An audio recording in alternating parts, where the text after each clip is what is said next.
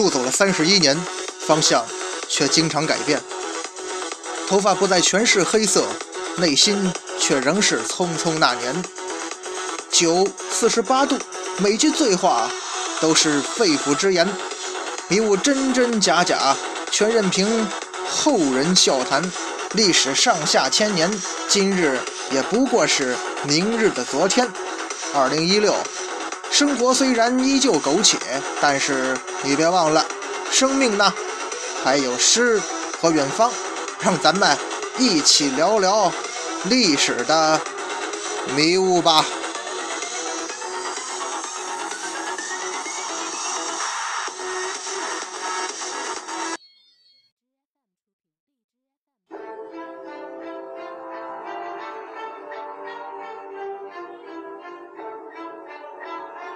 壶浊酒论古今，笑谈历史风云。各位好，欢迎光临。文昌书馆，我是主播君南，漫谈三国人物。今儿啊，咱们继续聊诸葛亮。上一回我们提到了关于这个蜀汉的派系问题。伟大领袖毛主席说过嘛：“党外有党，党内有派，历来如此啊。”他老人家还说过嘛：“党外无党。”帝王思想，党内无派，千奇百怪。嗨，其实啊，简而言之，就一句话：有人的地方，他就有江湖；有江湖的地方，就有党派。当然了，不管是江湖还是党派，核心问题啊，还是在于人的利益诉求。毕竟，我们人类是具有社会性的动物。你能把人拧到一起，首先是血缘关系，然后是地缘关系，然而最重要的还是利益关系。只有共同的利益诉求，才能把人这种高级动物紧紧团结在一块儿。只要是形成了那种一荣俱荣、一损俱损的利益关系，那么你这个团体才能具有凝聚力。虽然这么说显得直白而市侩了一点然而任何一个非常有凝聚力的团体背后，那都有大家共同的利益作为基础。当然，团体呀，这种称这种组织吧，最初的形成肯定是由于血缘裙带关系和地缘关系，但是呢，人。通过这些关系走到一起之后，那你总要继续发展呢。一旦要是发展，那大家就会慢慢的形成一个利益的同盟。其实这个真的挺好理解的。比方说前阵子中央要拿下周某某，其实也不是一蹴而就的。事后咱们来看，那是先打掉了所谓石油帮。然后再拿掉了四川帮，又拿下了秘书帮，将那位周某某身边的利益群体一网打尽之后，那这位大老虎也就变成死老虎了，也是一步一步来的。而这些人，那不就是围在这个周某大老虎身边的利益群体和利益同盟吗？而咱们具体到刘备他们这个蜀汉这个体系，咱们呢？往往也习惯用地域来区分其中的派系，但是其实大家想一下吧，单纯按地域分呢，应该说是一个比较粗略的分法，因为不见得同一个地方的人都属于同一个利益同盟吧。再一个，同一个派系当中恐怕也存在很激烈的内斗啊，所以单纯这种分法只是为了便于理解罢了。这个咱们在前边讲刘备的时候已经说过一次了。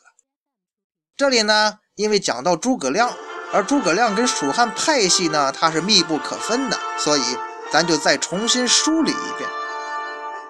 简单来说呀，刘备的团队主要分成四派：北方系、荆州系、益州系和东州系。北方系主要人员，那就是刘备那些老部下，关羽、张飞。孙权、倪氏兄弟、简雍、赵云这些人，这一派啊，应当也是刘备最信任的一派。而且主要是以武将为主。关张嘛，那是自己家兄弟；赵云呢，是长期的贴身护卫。关键是这些人都陪刘备一起度过了最困难的时期。当然，咱们前面讲刘备的时候也说过，这一派的问题在于他们人数并不多，而且刘备那时候颠沛流离，常常是老婆孩子都丢了，更别说这些手下人了。所以到蜀汉这个时候，还能跟着刘备的北方系人员，那都是元老级别的。就算是能力差一点儿、硕果仅存的几个，也都得了不小的官位啊。应该这么说，在赤壁之战之前呢，刘备集团中这个派系其实还不明显。很简单吧，因为在赤壁之前，刘备手上也没多少实力，人才呢也少得可怜，因此这种情况下，你这店小啊，也就不存在什么大派系产生的条件。可是赤壁之战之后呢，刘备集团迅速占领了荆州的大部分地区。等于说结束了四处漂泊的生活，并且又把荆州当地的一大批人才收归了旗下，这下子势力有了很大的增长。原来一直就跟着刘备四处流浪的关羽为代表的老人和新晋投效的以诸葛亮为代表的新人之间，恐怕在地位方面难免就会有矛盾。这就开始了派系斗争的苗头。比方说，早在新野的时候，不管是《三国演义》还是《三国志》，都曾经记载呀，关张二人对诸葛亮得到刘备这么大信任表示不满。然后，然后刘备说了一句“如鱼得水”嘛。而在刘备统治了荆州大部分地区之后，他那些老部下的地位都有了很大提升。比方说像糜芳这种水平的也得了高位，而新归附的呢，除了诸葛亮等少数几个人之外，这地位跟能力其实都不相符。你像庞统，种种原因最后混了个县令干嘛？其实啊，就像咱们前面说过的，刘备他应该早就知道庞统这个凤雏的名号，不过呢。虽然这个时候已经有派系的苗头了，但是因为啊，刘备集团这个时候仅仅是局限于荆州这一片相对狭小的范围之内，你再怎么斗争，他也扑腾不开呀。所以大家伙基本上还表面上算团结，没有什么内斗。一切应该是从刘备取得益州，进而得了汉中，并且称汉中王之后。派系问题就明显了，而斗争也有点激烈了。前几年呢，在这个政坛上有一个著名的蛋糕之争，咱呢不能说的太直接，简单来说吧，其实就是一个分好蛋糕和做大蛋糕的问题。一方观点认为，应该先分好蛋糕，然后再做大蛋糕。分好蛋糕是第一位的，大家伙都得吃嘛。而做大蛋糕是第二位的。蛋糕分好了，大家先齐了，把蛋糕做大是自然而然的事儿。另一方观点认为啊，应当先把蛋糕做大，然后再考虑分的事儿。做大是第一位的，而分蛋糕是第二位的。也就是所谓的要把社会建设摆在重要位置，尤其强调注重民生问题。但是要做大蛋糕呢，仍然是要以经济建设为中心。就是说呀，分蛋糕分利益这不是重点工作，做大做强才是重点。这一点其实是有针对性的。这个关于做大和分好的问题啊，似乎永远也没有一个两全其美的答案。但是具体到三国时期呢，刘璋这个人呢。他没有能力把益州这个蛋糕做大，所以才被手下法正、张松这些人所抛弃。而刘备呢，他不负众望啊，他先是以比较小的伤亡拿下了益州，后来又虎口夺食，从实力强大的曹操手中抢下汉中，迅速把这个益州这个蛋糕做大了。让手下人感觉还有进一步做大的可能。于是，蛋糕既然做大了，那分的问题就开始凸显了。大家伙都想来一口，这内斗自然也就跟着出现了。到这个时候，荆州集团在扩张当中已经迅速成长起来。荆州派主要代表就是像诸葛亮啊、马氏兄弟啊、黄忠、魏延、杨仪、蒋琬、费祎。您看这几个名字就知道，这荆州派系是蜀汉集团中后期最重要的一批力量。黄忠这个人派系感不明显，再说他年岁过大，作为一个武将吧，除了战功没什么影响力。魏延呢，他同时得到刘备和诸葛亮的信任。后期甚至出任大将军，地位呢仅次于诸葛亮。咱们不要受《三国演义》的影响哈，因为《三国演义》中诸葛亮对魏延是很不待见的。文臣方面，荆州这帮人是完全压倒其他派系了。诸葛亮自然不必说，像蒋琬、费祎，这都是他后来的接班人呐，一直是担任要职。而那位跟魏延不和的杨仪，他的才能也是被诸葛亮所肯定的。但是呢，由于这个派系这个时候是过度强大了，能有文有武啊，你这是，那诸葛亮你能不被刘备所忌惮吗？所以这种情况下，内政都交给你了，军事上你诸葛亮就不要插手了。那还有一派呢，是益州派。益州派呀，可以分为本土派和东周派。这里头说的东周派啊。东周派又曰东周兵，《三国志·蜀书传》呢，裴松之著的《英雄记》都说呀，南阳三府人流入益州数万家，收以为兵，名曰东周兵。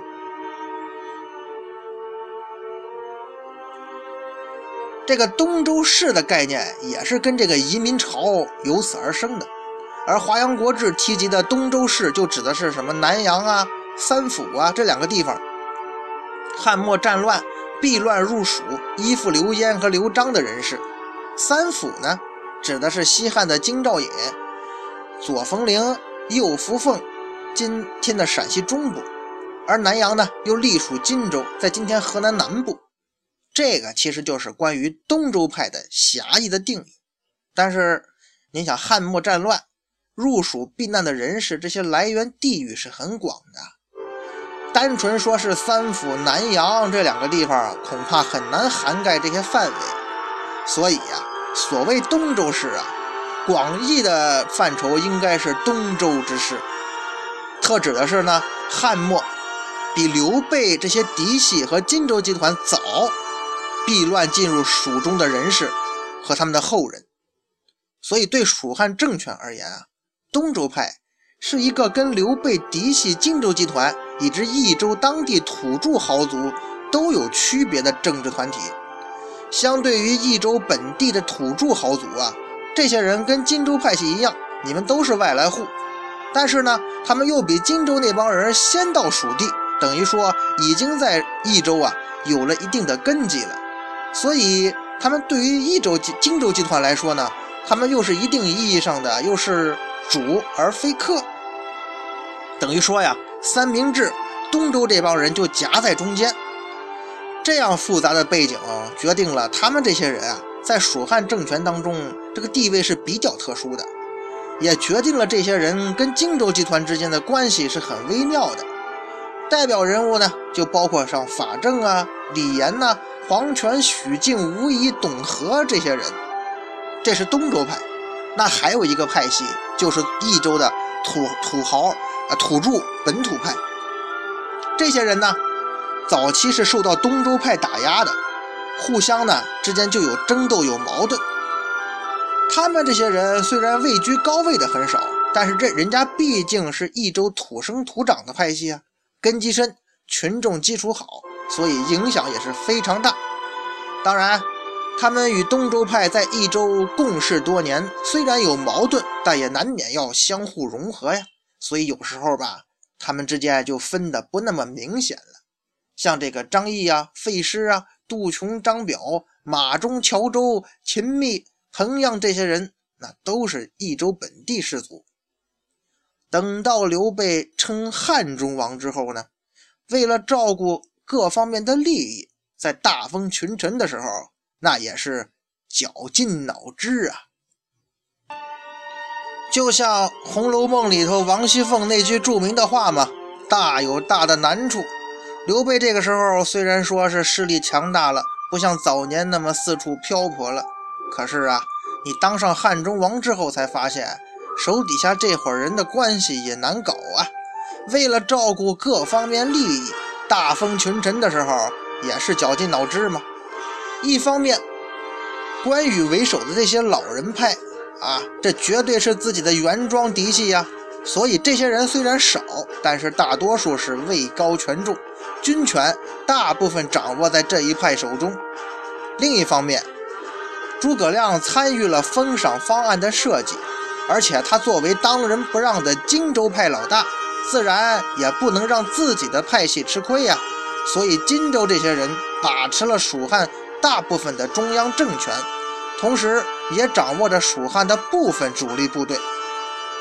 而作为蜀汉统治中心益州的那些以那个以法正为代表的东州派势力，则是受到了安抚，地方政权大多把持在他们手中，他们在中央呢也有着不小的影响力。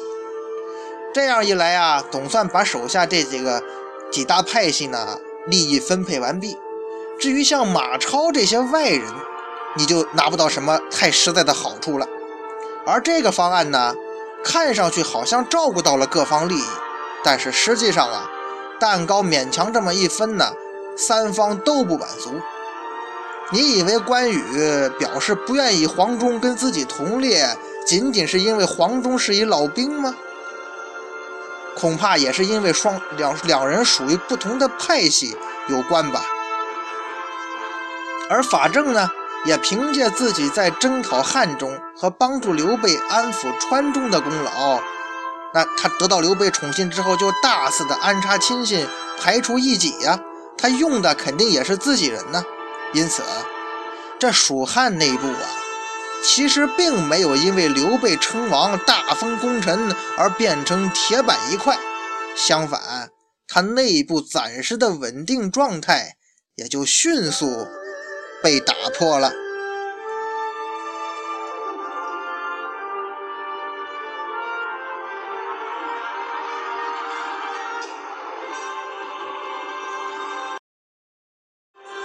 而分崩离析的标志性事件，就是这种相对均衡的状态开始崩溃，就是以法正这个人的突然暴毙开始的。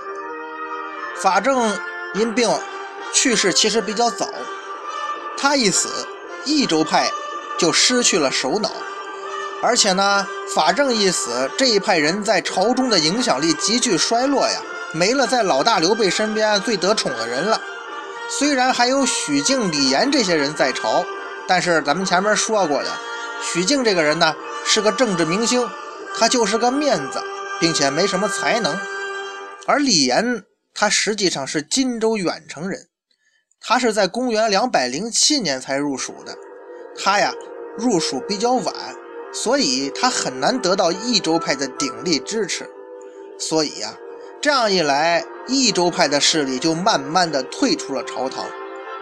与此同时啊，元老派的关羽在荆州发动了对曹魏的全面进攻，初期进展迅猛，后期遭到这个曹魏孙吴的联合夹击，连战连败。不得已向蜀中求援。这里咱们可以看出一点什么呢？刘备这个老人派呀，就说北方派，他内部同样也有矛盾。哎，就是说党内有派，派内有党。从关羽开始求援到最终败亡，咱们前面说过呀，长达大半年的时间呢。就算是在那个资讯并不发达的年代，这时间也足够久了。这么久的时间，益州竟然并没有发一个援军，就是连跟关羽近在咫尺的刘封，也在益州集团成员孟达的劝说之下，来了个拒不发兵。刘封啊，原名姓这个原来姓寇，他是这个刘备的义子，而且之前刘备还没有生后主刘禅的时候啊，他这个义子刘封是很有可能成为刘备继承人的。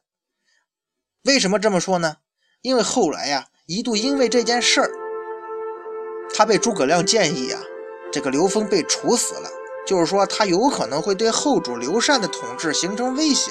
可见之前刘封在刘备继承人上还是具有很强竞争力的。虽然是义子，但你没孩子嘛。而在荆州后方的糜芳、傅士仁这两个人呀，其实也算北方派的人物。结果是他们不战而降，投降东吴，断了关羽的后路。糜竺呢，作为刘备大舅哥。是北方派这个文臣的领袖人物啊！你弟弟这么投降了，就算老大不追究，你也完全撇不开关系呀。比较诡异的其实就是这一点，刘备对糜竺提出了不和他算你弟弟糜芳的账，你不用担心。但是糜竺呢，却在这件事不久之后病亡了。所以到这个时候啊。也就是关羽兵败之后这段时间，刘备原先的这个北方派嫡系老部下们死的死，降的降，那是受到了极大的削弱。不久之后呢，刘备称帝要伐吴，他这个元老派的另一个领袖张飞又被部下暗杀，元老派的势力到这个时候那几乎是损失殆尽了，而且呢。又因为孟达的原因，使得刘备集团对益州派这些人呐不那么信任了。这么一来，您看啊，元老派损失殆尽，益州派不得信任，那一家独大的就只能是诸葛亮为首的荆州派了。咱们看一下刘备称汉中王的时候，他手下那些重要的人物，诸葛亮自不必说。法正、关羽、张飞、马超、许靖、糜竺、黄权、李严、黄忠，这些人呢，可以说这个时候刘备政权的中坚力量。可是呢，在短短的两年这这个时间里头，到刘备伐吴之前，这十个人，法正、关羽、张飞、许靖、糜竺、黄忠，竟然是相继都死了。马超呢？你是外来户中的外来户，被排挤到权力核心之外。黄权、李严这两个人地位尴尬，势力相对薄弱。那如此一来，诸葛亮你不一家独大，谁会一家独大呢？刘备当然不愿意这种局面长期存在，故而经过一段时期的准备之后，他就毅然发动了对东吴的战争。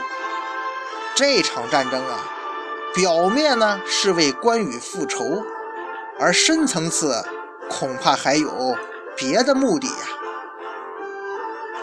但自然就不乏要想削弱荆州派了，因为啊，这次战争的人事调动实在是颇为异常啊。